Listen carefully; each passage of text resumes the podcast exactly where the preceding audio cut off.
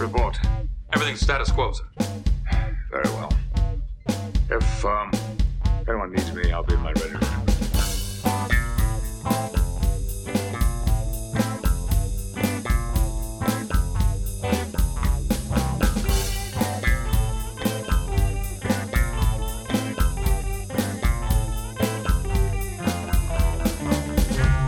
Hello, and welcome to the Ready Room, the only and longest running Star Trek The Next Generation rewatch Pod Cast. Every week, we're bringing you another episode of Star Trek The Next Generation and all the behind the scenes stories that went into making it the generation that it was, which, of course, was the one that preceded the prior generation. My name is Mitchell Mells, Chief Consultant of Services at Paramount, and with me is my life partner, Brandon Hobbs. Brandon, how are we doing today? Well, Mitch, um, I'm contractually obligated to tell you I'm doing great. You're So contracting? that's what I'm doing. the contractions are starting. No! We specifically planned around this. Contractually obligated. Contractionally obligated. Trying to work with this. Yeah, it's uh it's a hard job being in the podcasting business, Mm-hmm. as they say. Got to be quick. Yes. I'm not quick enough for that, but um I do pretend to be. Mhm. Which puts me in a pretty good spot relative to everybody Yeah. else. Yeah, definitely. I mean, that is what they say. Fake it till you make it. Right. Fake it till you mitch it. Really. So nice, uh, it's a nice tagline. thanks. Thanks. I uh, I have that at the top of my resume. Mm-hmm. Fake it till you mitch it. Yeah. the, the, the fact that it doesn't rhyme uh, makes you just sound like a complete sociopath. Are you thinking that it should be fitch it until you mitch it? Yeah, fitch it till you mitch it. Fitch it till you... Now, how do you feel about till versus until? It's got to be till. Like, um, It doesn't. It doesn't flow right. like put some cash in the till? Yeah, no, like the contraction. I'm not. I'm not gonna say it. I'm contracting. Yeah. Dude, don't start my contractions. Uh, so you, Ukraine's getting invaded. That's that's new. yeah, I remember that you were the one who made that decision. Mm-hmm. Yep, that was that was on my order. Now, uh, question, and I don't mean anything by this, but um, where do you get off? Oh, um, gosh, lots of places. Um, usually the bedroom. Mm-hmm, mm-hmm. Sometimes in the the uh the bathrooms at work though. I I'll just sneak into the stall and rub one out really quick. What do you rub it on? Um, yeah, Yeah, whatever I can find. Whatever's handy at the moment. Yeah, I like that. I- I'm a big fan of um, rubbing one out, if you know what I mean. Usually, I uh, have to put in a lot of elbow grease to get these spots out of my table. I really rub them out of there. mm Mm. Where do you where do you buy your elbow grease? Lowe's, mostly.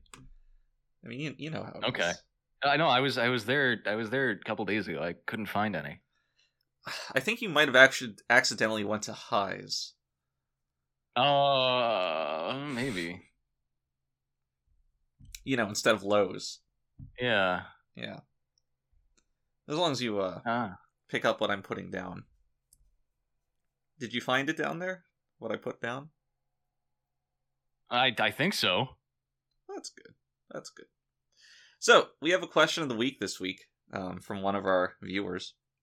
Presumably, I mean, it could just be some guy. I, I mean, Mhm.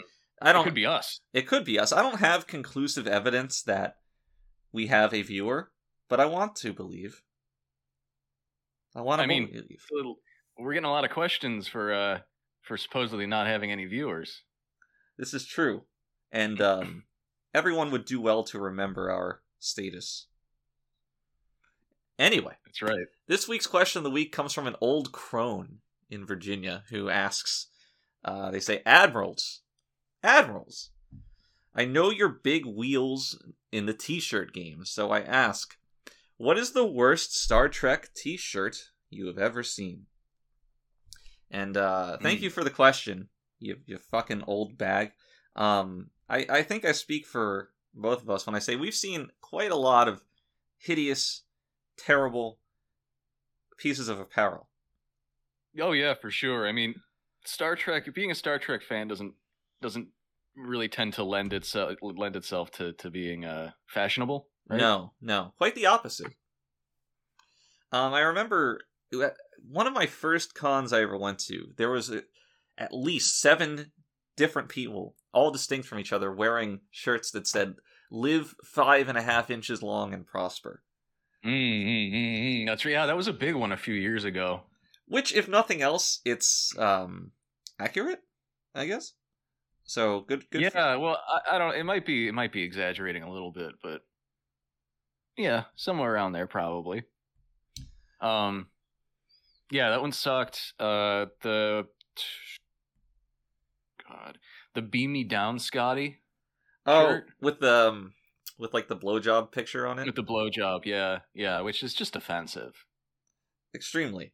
I It's gross. I don't know where. I mean, I asked you earlier. I'll ask them now. I don't know where these people get off, to be honest. Hmm. Hmm. Well, presumably they can get off anywhere. All they have to do is look at their shirt. Do you think they get off to their own shirt? Yeah, yeah, probably. I mean, I know they get into their own shirt every morning, but not off of it. Off to it. Off to it. Ah. Off, off to it. I'm off Well- to it. We're we're off to this Off to podcast already.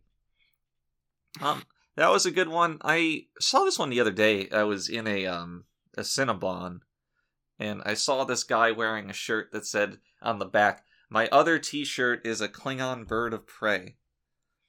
I don't, I don't really. Oh, that's that's interesting. That's interesting because I I saw a shirt actually fairly recently as well. It said my other T-shirt is a, uh Romulan warbird. Interesting. Now, I'm glad that they both of these shirt designers, which might be the same company, I don't know, um, deigned it upon themselves to clarify which one was the bird of prey and which one was the warbird. Like what? Uh, Right, right. Yeah. So that's good.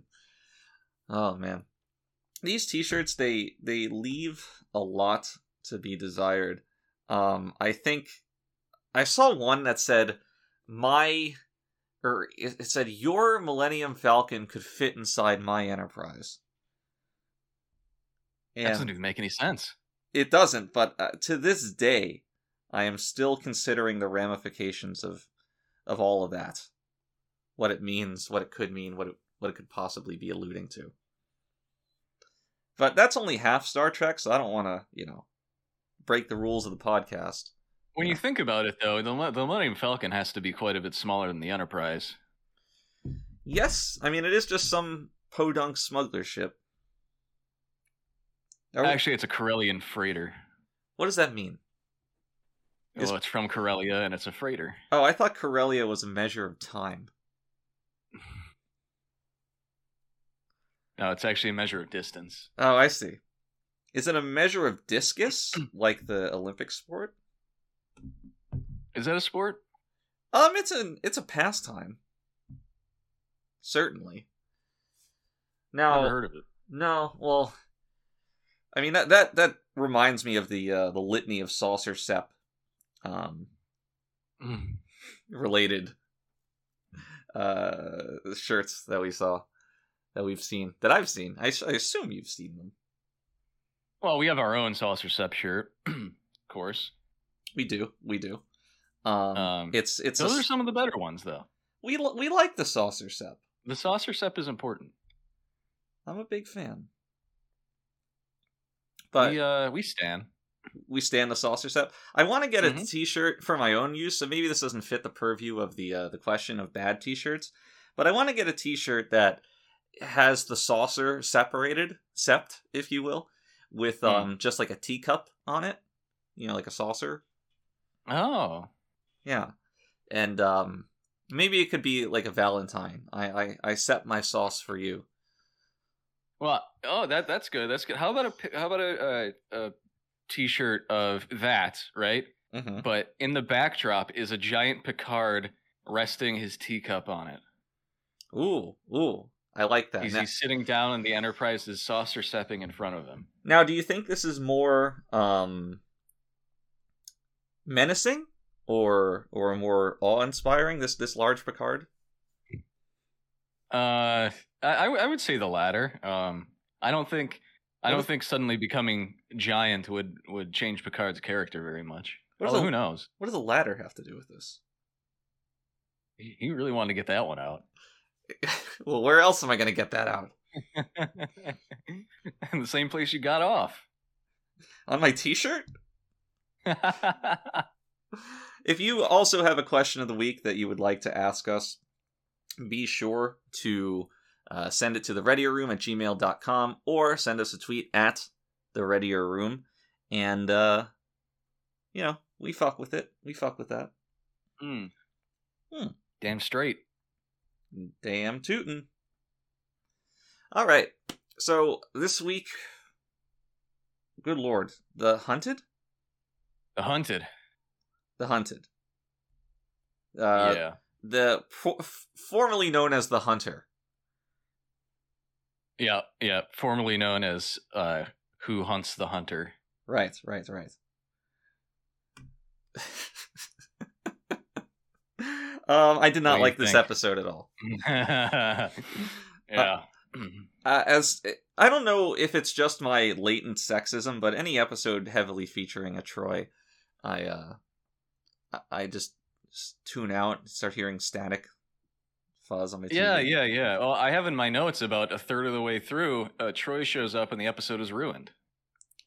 Funny It's, thing uh, that It's pretty. I don't know. Yeah, it's uh, it's bad. There are some okay things about this episode, I guess, but not enough to make it really enjoyable watching. There's a lot of long action set pieces. How do you feel about um, long action set pieces? Well, in Trek, I'm not really a big fan because it's never never very interesting. It's, I mean, the uh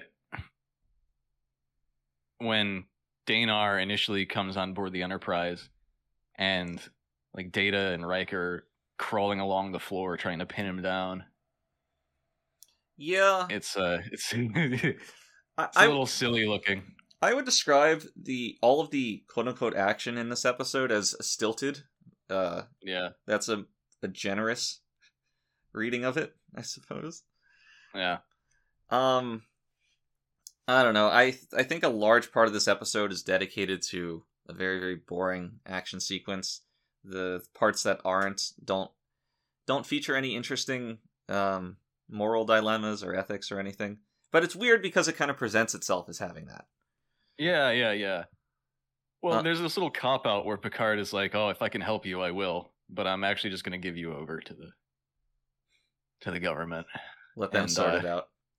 Yeah, and and and all everything that actually happens is all through uh, Danar's own volition. The, the the crew has nothing to do with it. Oh, really? Uh, there's the, the the long sequence at the end. It's it's interesting to me because you know where where Danar's trying to escape the Enterprise. Mm-hmm. It's interesting to me because that wasn't even supposed to be in the script. That was that was a rewrite, Yeah, and uh, it, it, takes up like the it. entire fucking the entire third act of of the episode. Unto itself, even when you put aside its origin, it's also just so boring. Um, Danar just slowly walks through hallways, um, without anything else, and um, there's this action music playing. It's supposed to be exciting, and it's just so slow and boring and flat. Not to mention the fifty percent of shots that are just people standing in the bridge. Right. Yeah, I think I um pretty much uh, just a couple minutes into that sequence I I started looking away from the episode and doing something else. Yeah, just check your phone, whatever. It's, Yeah. I, I wanted to mention this, and you're gonna you're gonna harangue me, I know, but coming off of watching so much Deep Space Nine, Mhm. um, it really shines a light on how flat and boring the shots are in TNG. Um, and also uh, how how unexciting the sets are as well. But um, the camera work is just so bad in this show. It's I, I don't know how this was uh maybe it was the standards are different, but I don't really know how people accepted this at the time. Uh, I totally disagree with that. Really, I mean, some some some directors, yeah, I, I can see an argument being made. We've we've talked about that already. Hmm. There's there's there's directors here and there that have these very conspicuously flat shots, and I think I think TNG isn't exactly. Um, it doesn't really have the, the most varied sets or anything. hmm It's it's pretty.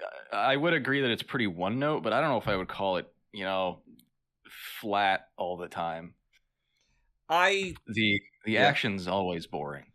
The action's always boring, but I feel like so many of the dialogue scenes are just uh, shot reverse shot of characters standing with their arms at their sides in Oh yeah, sure, sure. But I see. I, I've always felt because that's that's that's how the original series was. I've always felt that to be kind of emblematic of of Trek, even if it's not necessarily um, maybe good.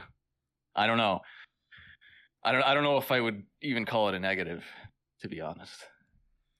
Uh that's a bizarre kind of Stockholm syndrome, I feel. It's it's not Stockholm syndrome. It's just. I mean, it's it's just how Trek always was.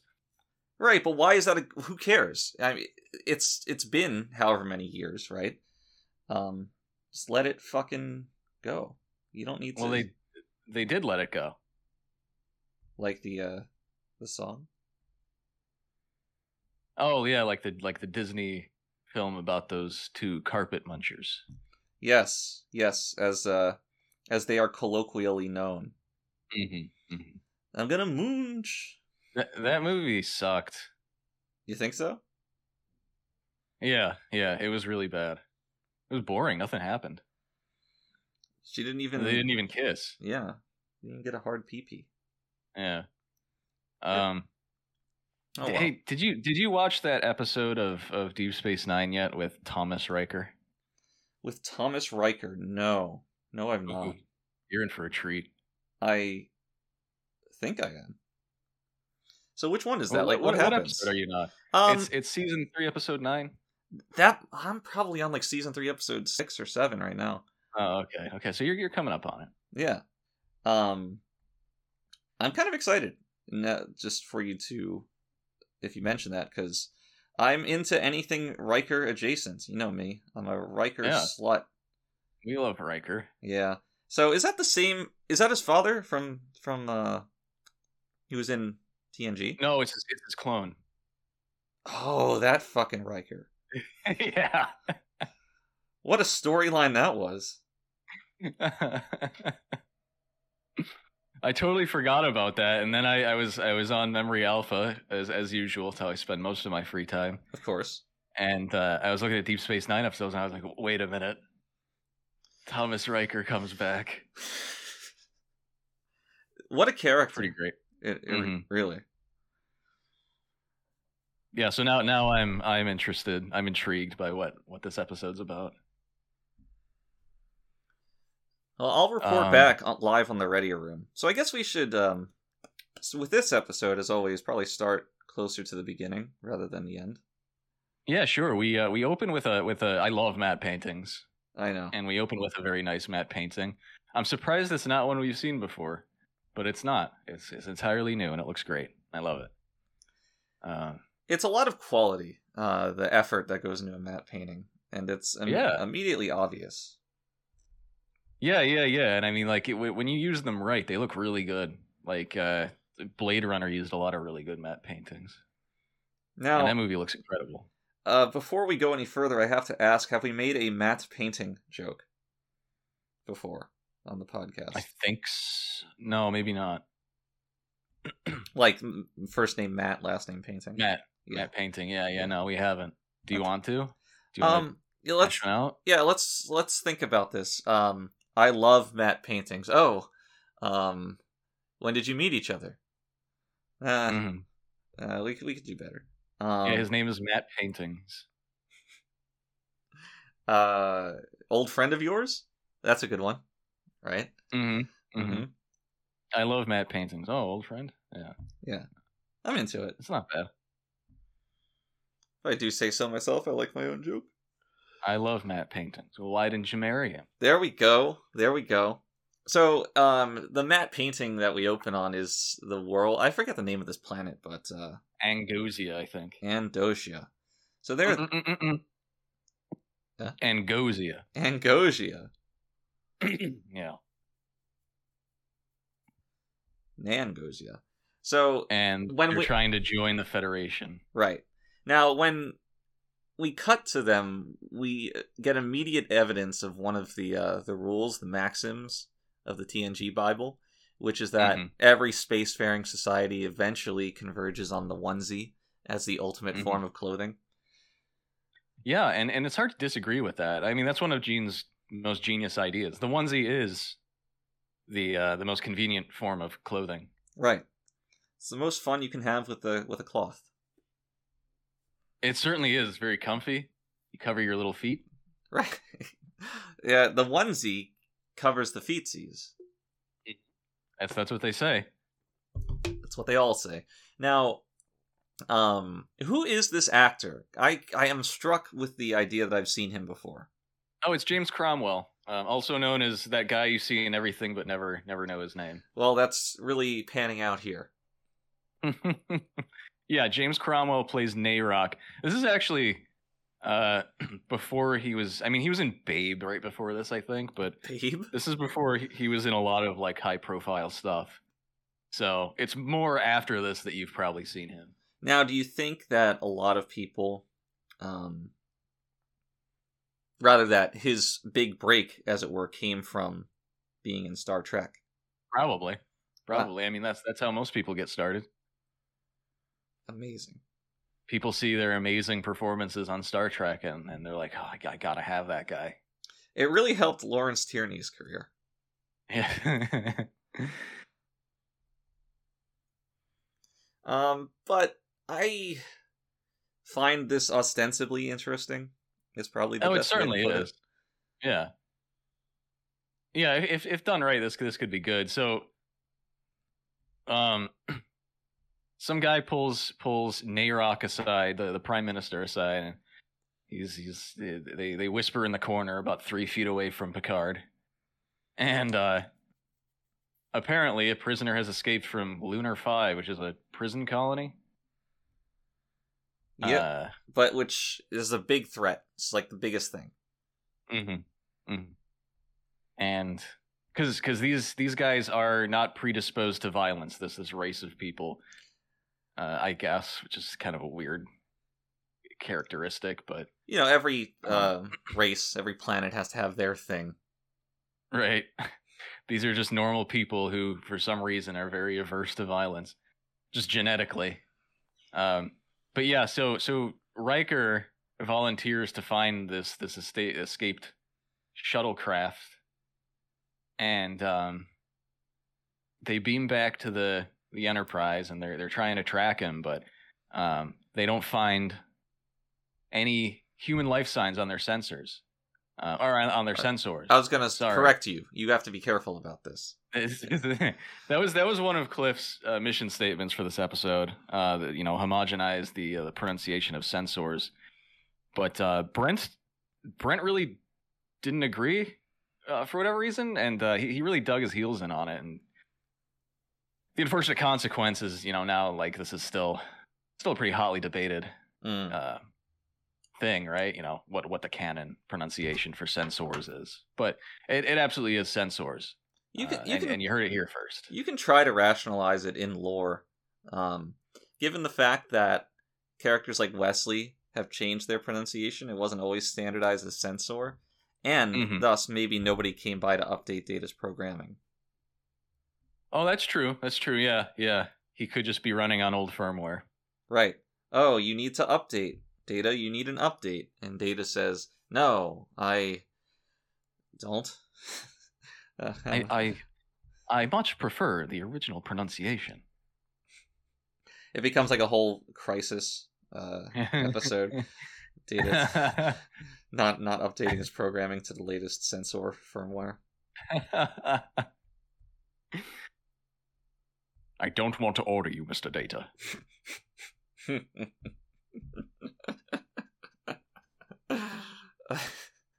Data does like a little slight head tilt. yeah. Well, then the matter is settled. but if you are the captain, why wouldn't you just order one of your subordinates to do what you want?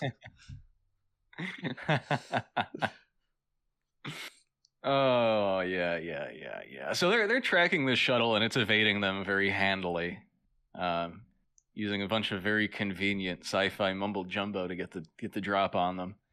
Mumble jumbo And, or uh, mumbo jumbo? Mumbo, what did I say? You said mumble jumbo. I I think you heard wrong.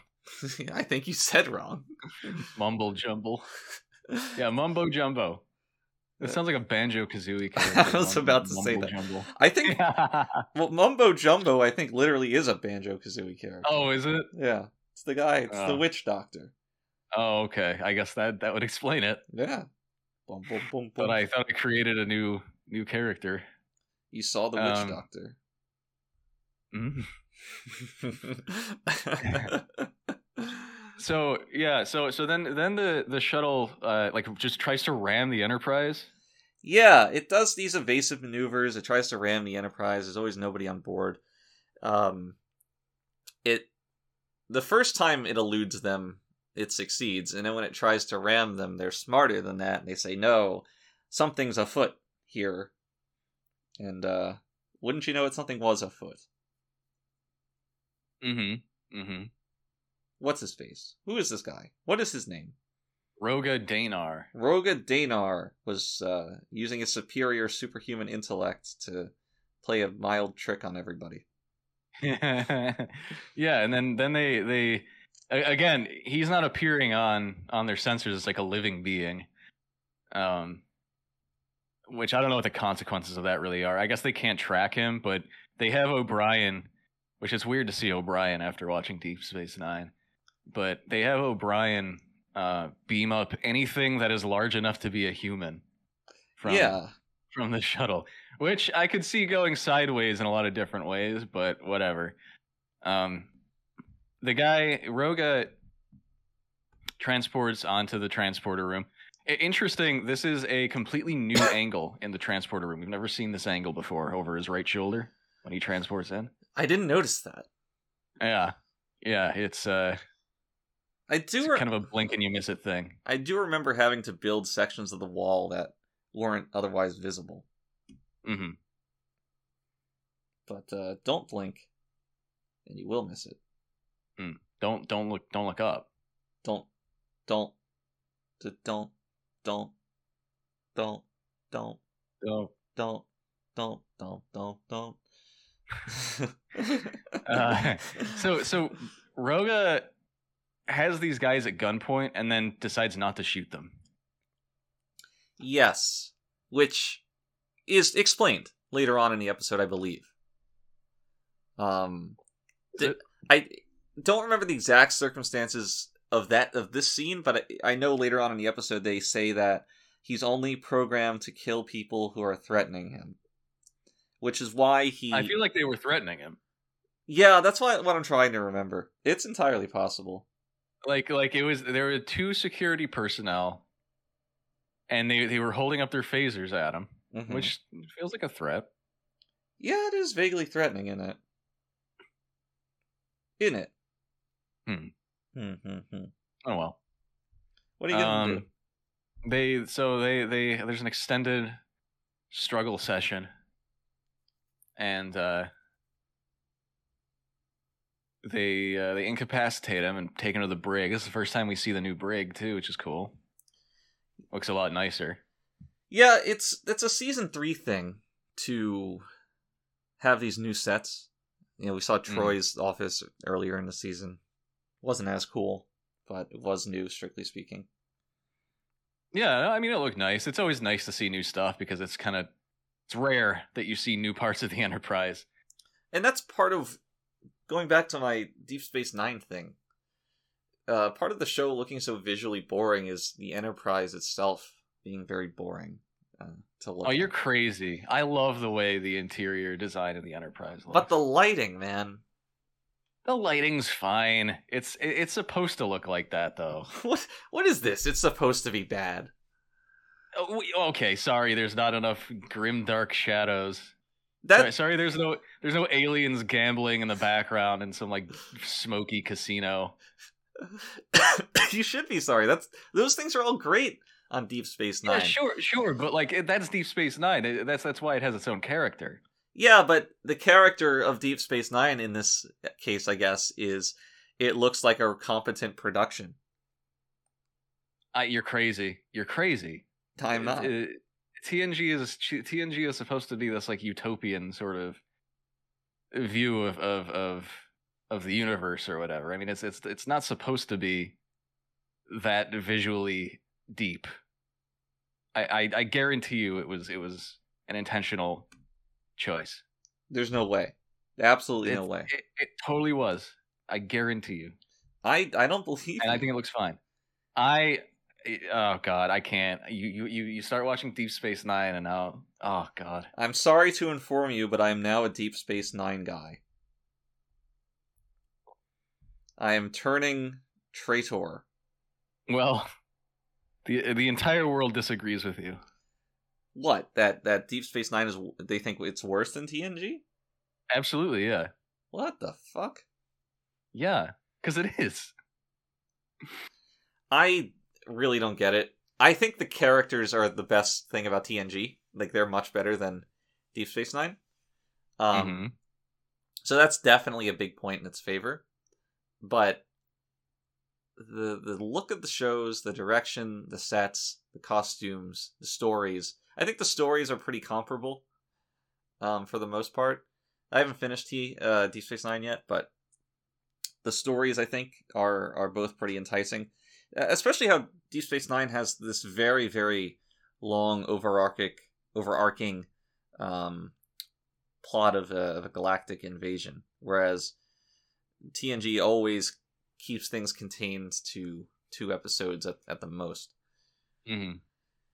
And it, it's just the scope of the show is a lot bigger in just about every way narratively, production, everything.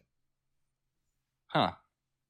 Well, you know, you know what you might like is the uh the J.J. Abrams Star Trek films. Those seem like they're up your alley. Don't you dare. Don't you dare.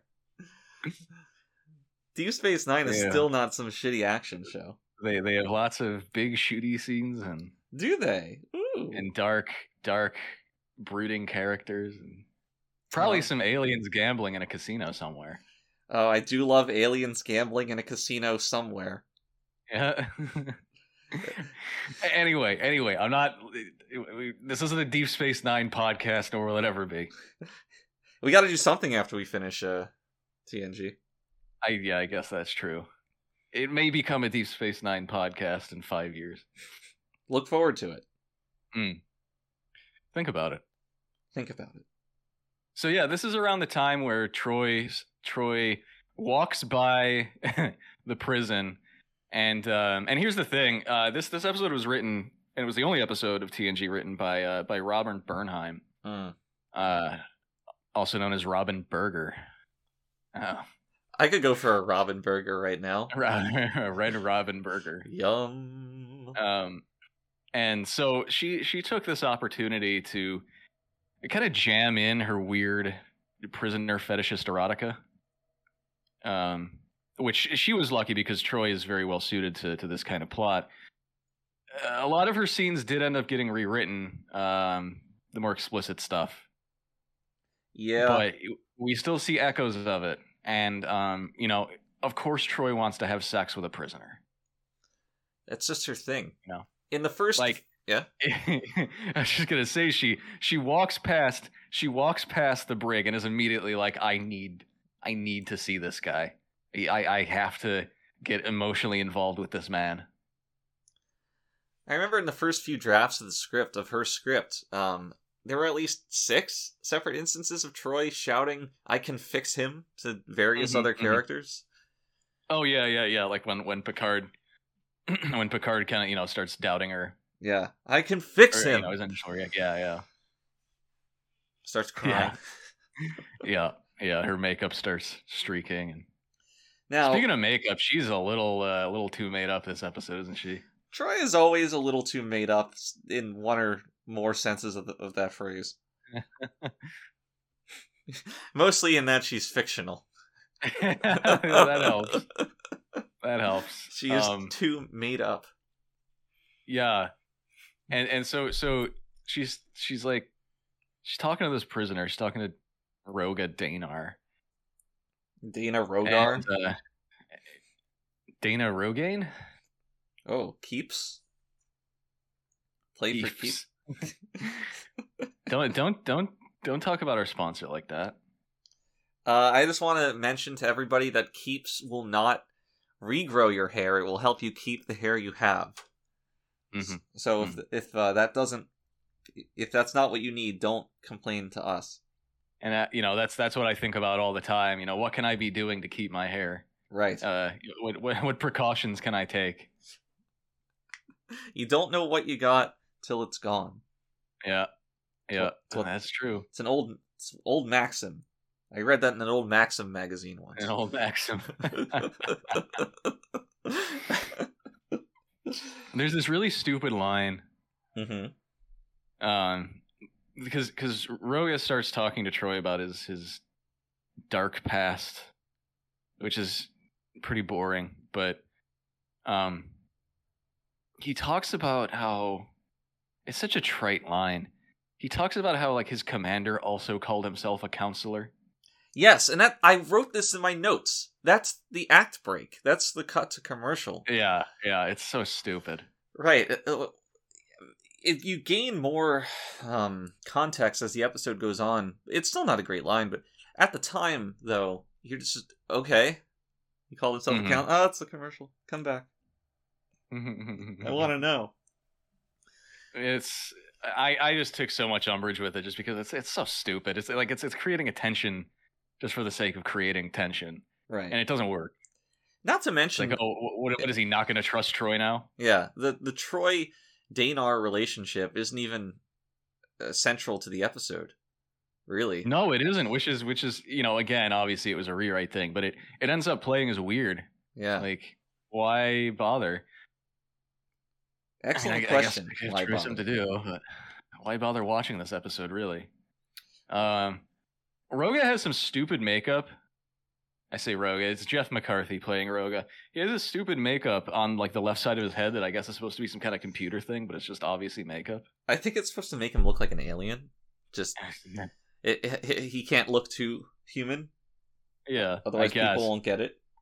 But it's it's like the uh the Argonians. Argonians? Or Argolian? Angosian. Angosians. Argonians are those lizards from the Elder Scrolls. I no, think. that's Argothian, I believe. No, that's that's Argonian. Hold on, looking it up. Unless they changed it. Argonian. Hmm.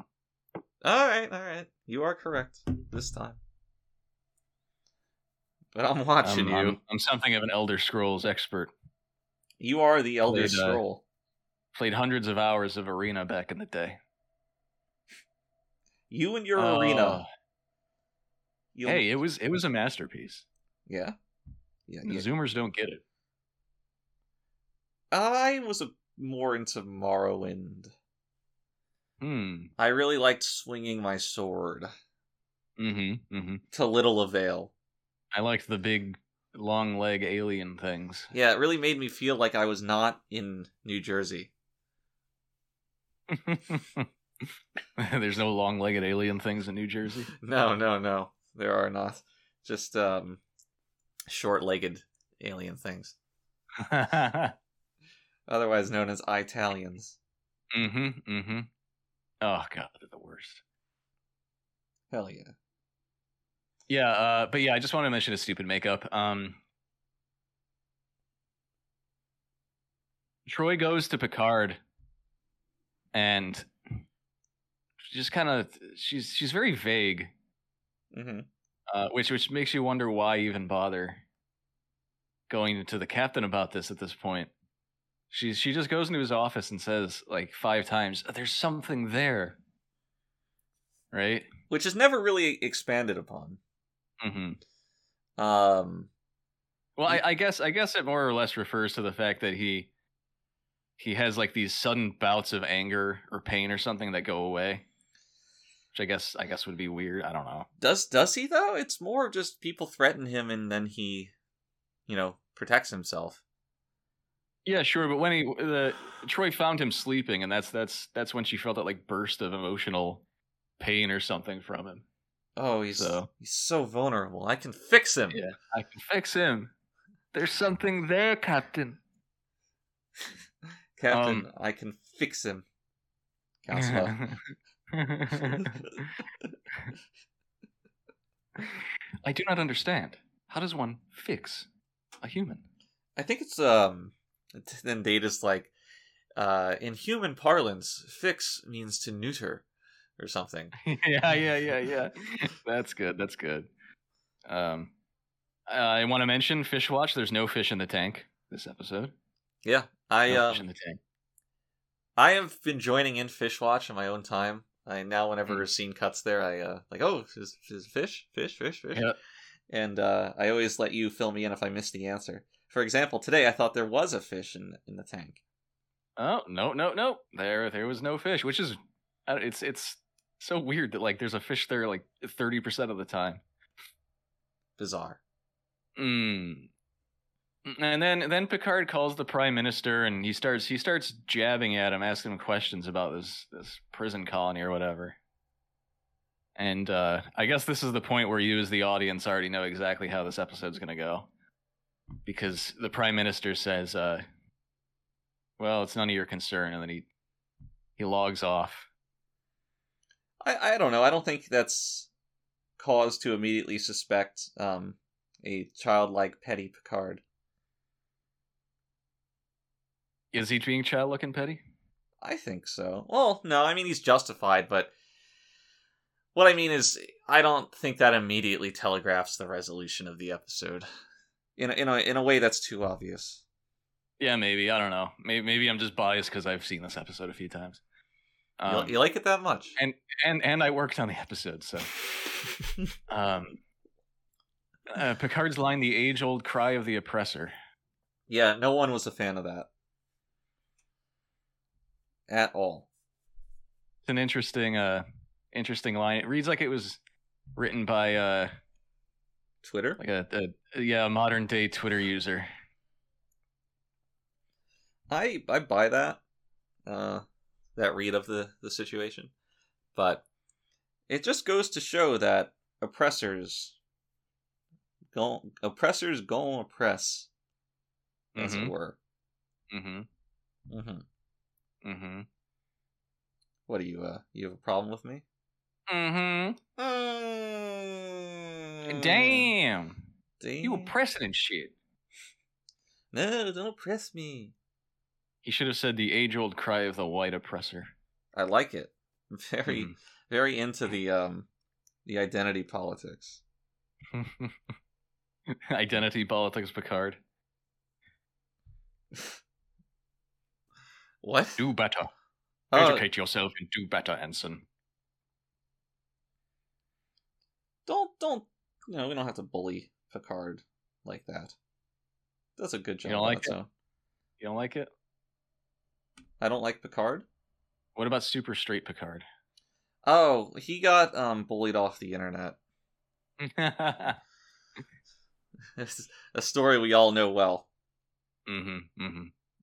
It's part of the the Ready Room lore. It is.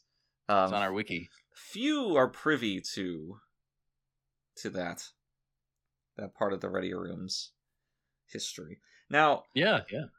what what happened? What happened after this? So Raynar, Danar, Fenar is uh Danar, Danar, Bo Fenar. me, Mimo, Maynard, Maynard. Good lord. uh, yeah. After this, there's another scene where where Troi gathers everyone around in the meeting room and is talking about how much she loves Danar. Shouting to everybody how much she can fix him. Which is a Mhm. lot. A lot of fixing. I- Um, there's also some scenes with Data and Raynar, yeah. Danar. They they have a inexplicably have a relationship. You know, Yeah, it's not very interesting. It's not. Um, Nothing. More Troi scenes. Nothing's interesting. No, not really. Uh, and then then there's the scene where Picard comes in. I don't know if you have anything earlier than this that you want to talk about. But Picard comes in with Troi and says, "Oh, we're gonna hand you over." to Danar. But yeah, they're gonna not- hand Danar over. Not, not. He doesn't say it to Troi. No, no. Counselor, I'm hereby handing you over to Danar.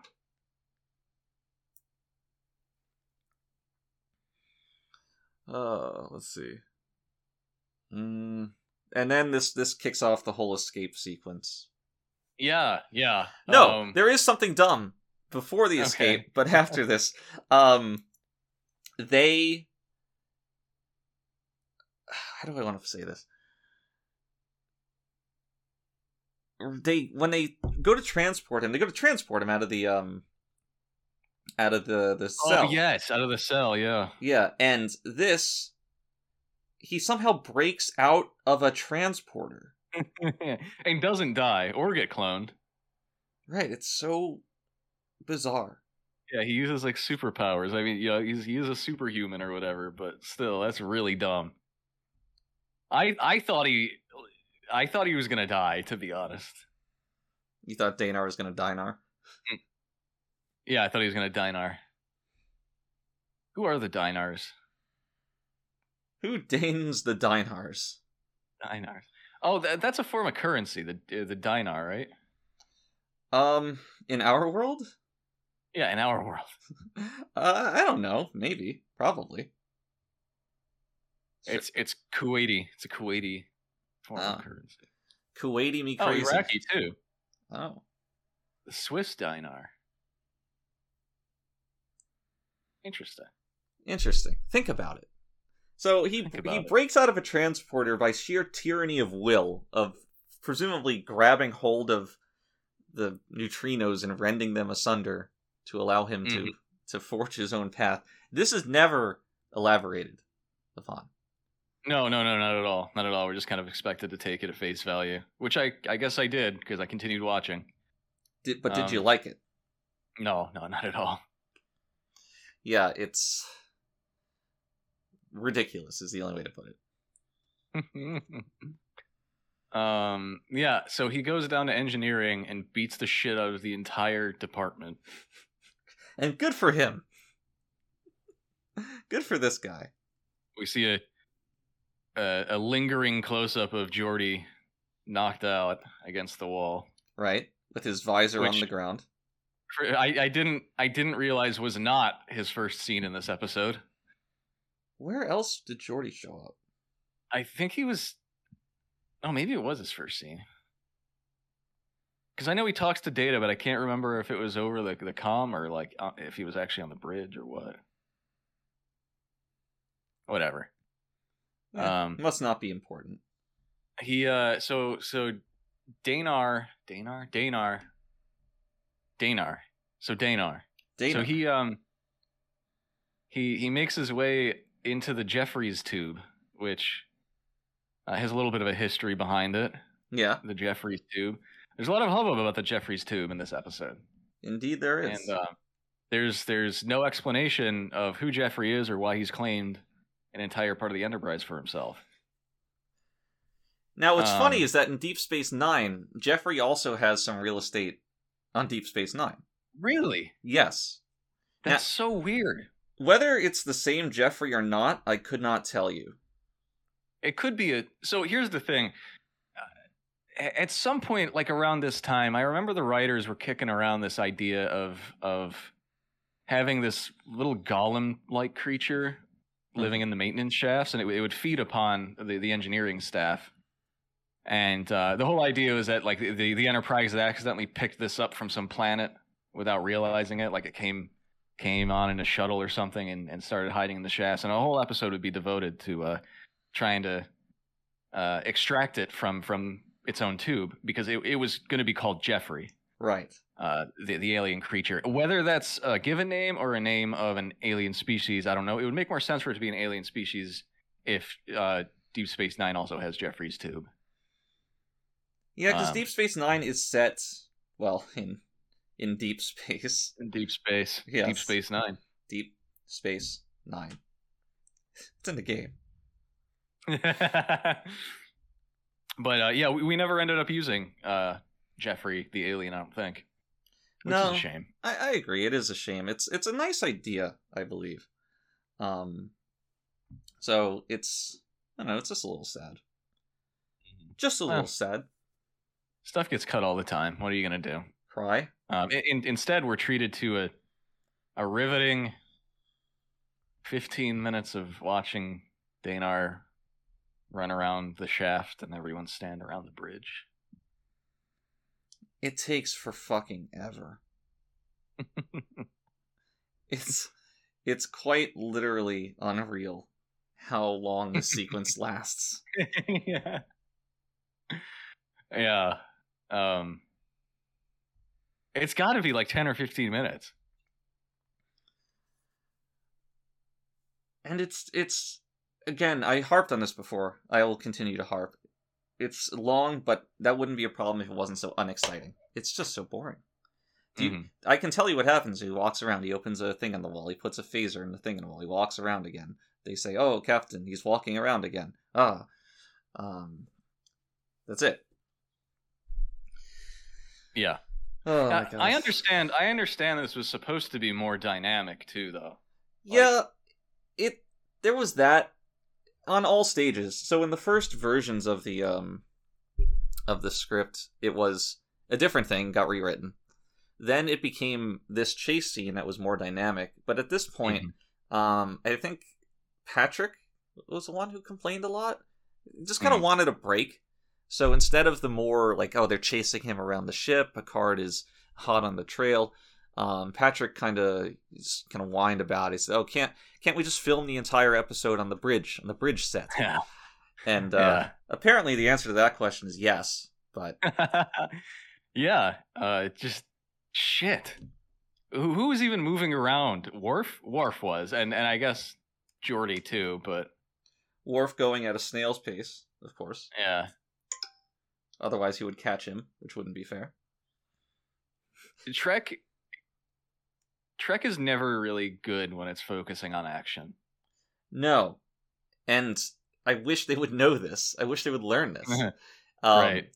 Deep Space Nine also has some some of this. It's like, oh, we gotta have an action scene, and it's just fucking boring. Um, you mentioned that Star Trek movie, the J.J. Abrams, and um, Th- that that was just tragic.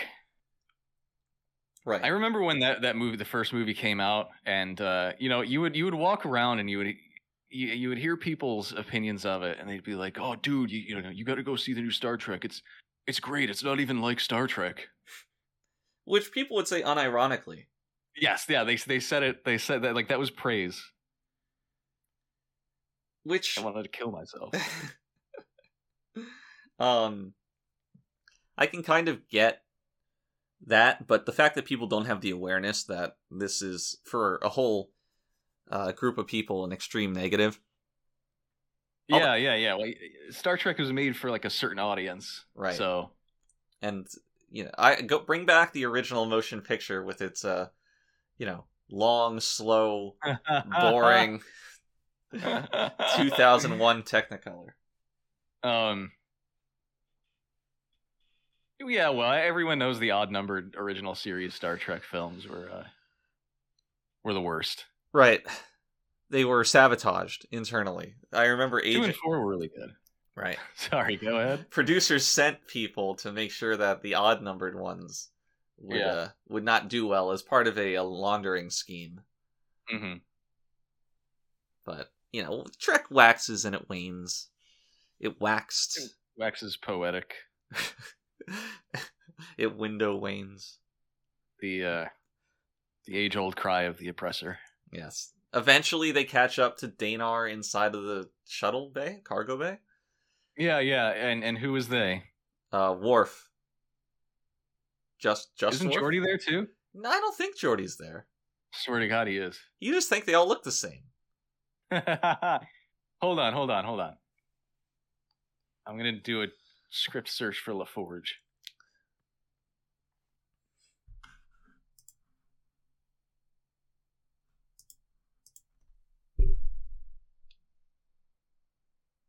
Going well.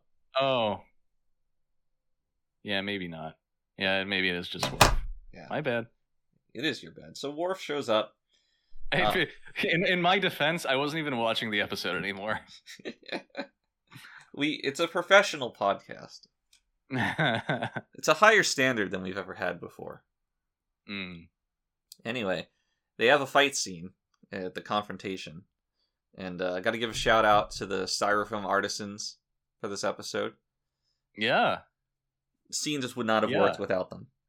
If uh yeah, see if if if you look really closely, uh all those all those big cargo containers that that Worf is pinned under, they're actually made and this is crazy, they're made of styrofoam, right? Right. You would think that we would have sourced, you know, military grade cargo containers. Mm-hmm. mm-hmm. And uh, and and pinned Michael under them. Right.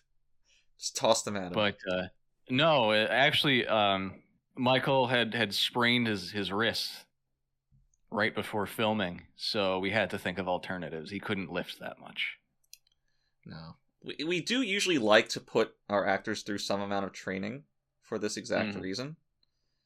But, you know, beggars cannot be choosers. Beggar's Canyon. Choosers Valley.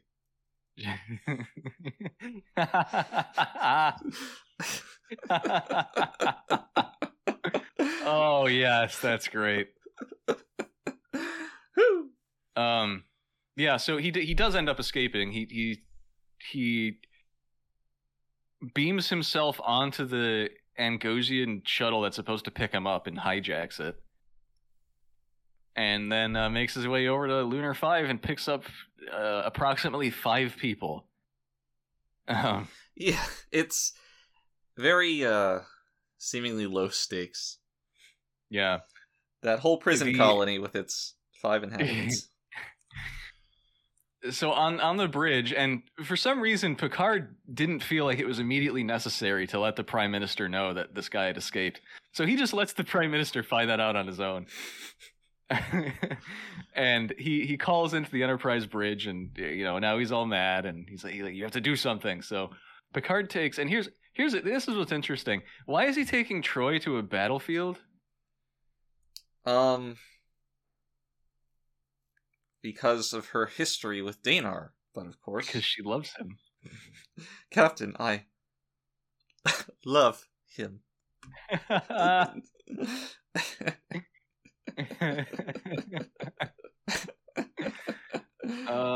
and and uh, so he doesn't take Riker, but but Riker follows them to the transporter room, and then for some reason, apropos of really nothing, he pulls Worf back and says, "You are personally responsible for the captain's safety," as if that's not always the case.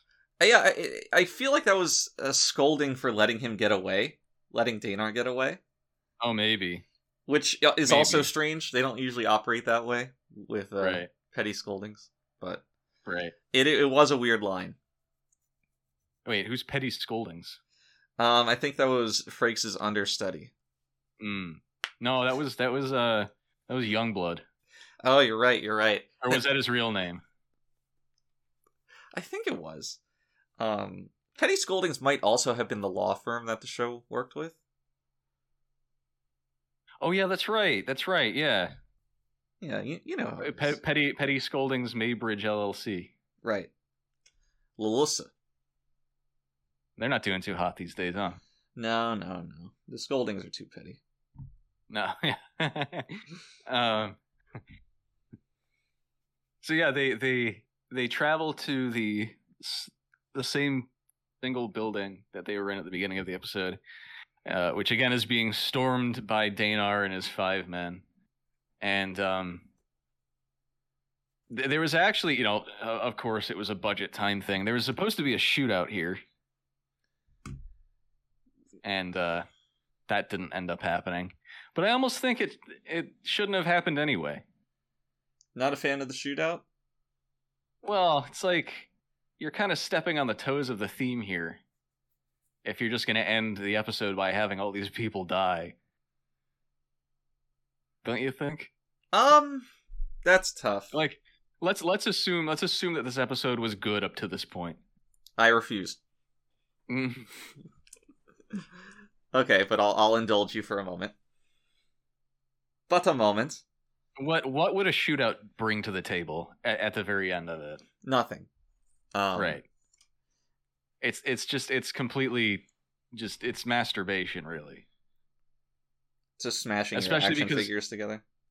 yeah, yeah, yeah, uh, and, especially because we've been treated to about a collective twenty five minutes of people just running around doing shit all. I just I I had the feeling that this episode was always supposed to involve um some amount of of ethical dilemmas. Yeah, yeah, and it it never did. It's just like it, it's extremely one note. Right. There, nothing, nothing about this episode makes you say, "Oh, um, maybe the prime minister has a point." It's just no. the The Angosians are comically evil, and they uh they genetically, permanently genetically engineered part of their population, and sent them to go live on the moon. At which point, I mean, of course, you're on their side. The idea of the way you phrase that is hilarious to me. Sending them to live on the moon, which is accurate but hilarious. um, I was gonna ask why they didn't just kill them, but they're they're not they're not uh, predisposed to violence. So. Right. They just, but they still had reason to create soldiers, which I, I don't know who they were fighting. Maybe half of the world was um, predisposed to violence, half of them were not, and somehow the half that wasn't won the war. Like, why? Why did they make super soldiers if they don't have conflicts? Well, it's uh, it, it was for the Tarsian War. Oh, with the Tarsians, but of course. Well, this was going to be my question for you, my trivia question for you. Oh, who who Tarses the Tarsians? Who who who they fought in the Tarsian War? Um, is this just a line from the episode? Should I know this? Uh, maybe. Hmm. You're really putting screws on me. Should I answer this right now? If you want, I kind of want. brought it up. I, I kind of want. Um, Kind of want. kind of want. Who does Tars the Tarsians? Uh, the Klingon. No, the Klingons would have killed him. Um, it's it can't be a race I know because that doesn't make any sense. Um, let's say the those dog people from season two. Oh, the dog people. Yeah, Wow. Wow. I missed that. Were they from season two? it might have been season one. I think it's season one, yeah. Um no. No, it's not the dog people from it's the Tarsian War. Oh, I somehow I had it in my mind that they were they were the Tarsians, and not no, only the Angosians. not only that that they named the war that they fought after themselves. Uh,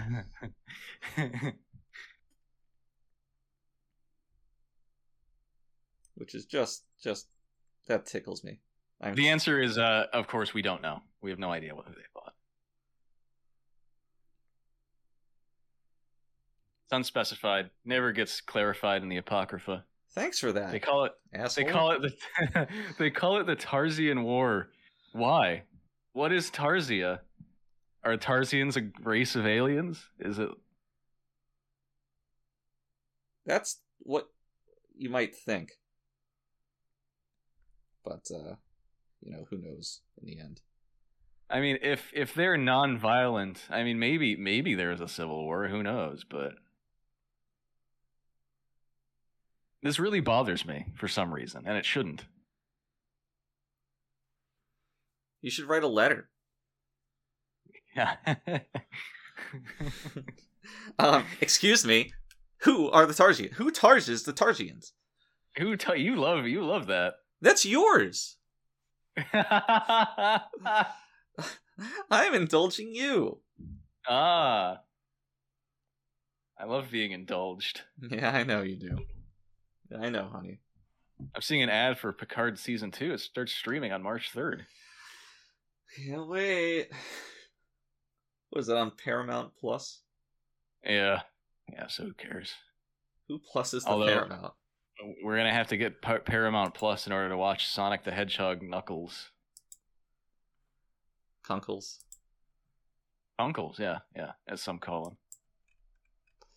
So this episode ends with Picard just uh, beaming down, looking around, and then beaming right back up and saying, "Okay, you deal with it."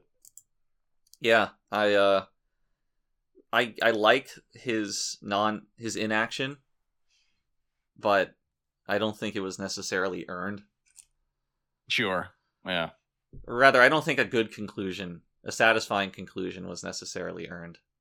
I think what bothers me is that he volunteered to catch the prisoner, let him get away, beams down to the planet, and then he's really smug about it. It's like, oh, it's your problem now. He just really wanted to deny their application to the Federation. Hmm, maybe you can join after you sort this out. right, right. Well, that that would be funny. That would be a funny turn of events. Picard's just prejudice against other societies. Yeah. Love it. Well, overall, And uh, that's it. overall, this episode sucked. Yeah, I think this is actually. I think this is worse than that other Troi episode. With um, with Lloyd Braun. Yeah. Yeah, I, I think so. Um, it's really just that that action scene that puts it It's over the the multiple top. action scenes. Yeah, they're all bad. They're all bad. Uh, we got it's episodes like this are always going to stand as proof that um of the fallibility of TNG, even if it is a classic television series. It, no matter where you are in its run, it's not going to be perfect. Right. Yeah. Yeah. Unlike Deep Space Nine. Unlike Deep Space Nine, which was perfect from the first episode. um. Yeah. This this is this is such a depressingly bad episode. I. I'm surprised we made it through this entire conversation. without um giving up. This this gets this gets one saucer sep out of five from me. Yeah, yeah. Um which going back to the topic of good t-shirts, the uh the, the line of five saucer separating shirts with um Yeah. Yeah. Yeah. little silhouettes of saucer seps depending on which one you bought. Of course. One to five. Of course. Yeah. I, I- get I them all. I got them all and I I wear them just, you know, for to give people ideas at home. I wear them depending on my mood that day. Um yes. Exactly. Yeah. If I'm not feeling so good, I'll maybe give one or two saucer seps. If I wake up feeling great, that's a full five saucer seps. Sometimes you change them in the middle of the day too. Yeah, yeah. If I get some upsetting and or delightful news, Mm-hmm. I guess "and" isn't really uh something I would use there. Upsetting and delightful.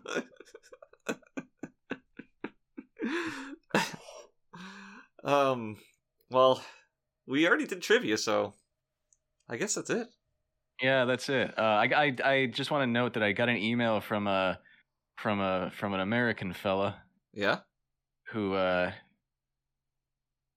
who's upset that um that we've drawn nipples on our pregnant Troi shirt. That's just the You know, they're- female form, They're kind of hard and you can see them through the through the uniform. Right? Um I just I just want to clarify that yes, you, you are correct. Uh, we're not going to compromise our artistic vision. So uh I you know, you can buy the shirt or not. I don't That's- think that's it. people people realize how cold it is in space. Yeah. Yeah, I mean honestly, Yeah. especially when you're pregnant. What are we gonna gonna forsake realism? You're pregnant and you don't have any pickle juice to drink. Right. So you, you just got hard nips. Yeah.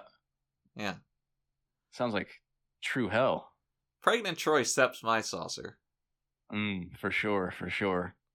And I, I don't know if any of you ensigns have been pregnant before, but it's not a pleasant experience. No, no. All the times I've been pregnant have really left a mark. Have ravaged my body. Mhm. You know what a stretch mark is? Oh, it's a stretch mark. It's this guy who works at the gym teaching yoga classes.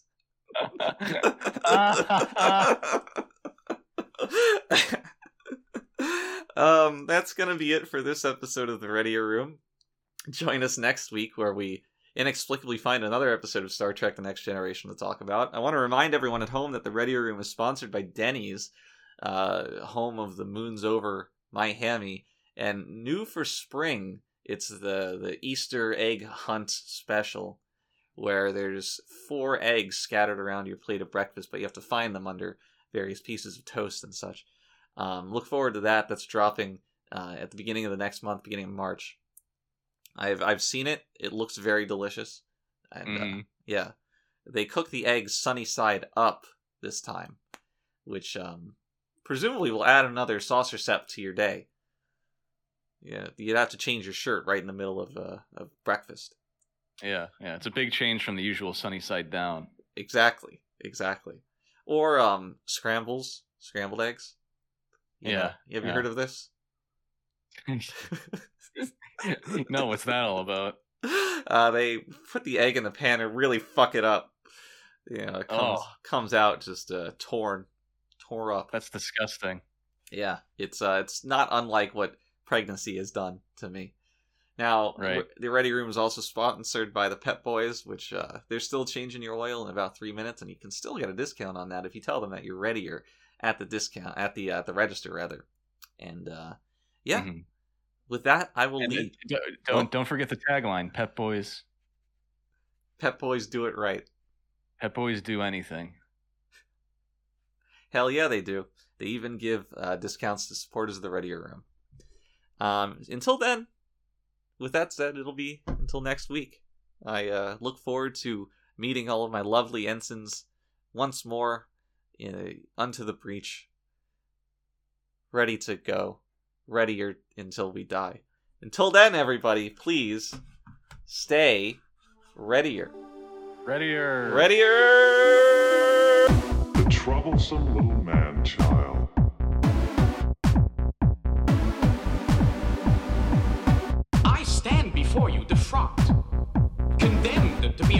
of this lowest of species. Thank you, Ensign. Engage. Do you consider yourself superior to us? Should have told him to mind his own damn business.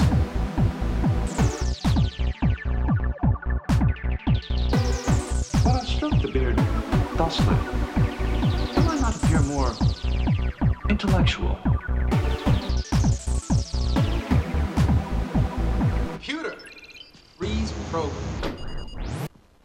Have you never dreamed of climbing inside the bottle?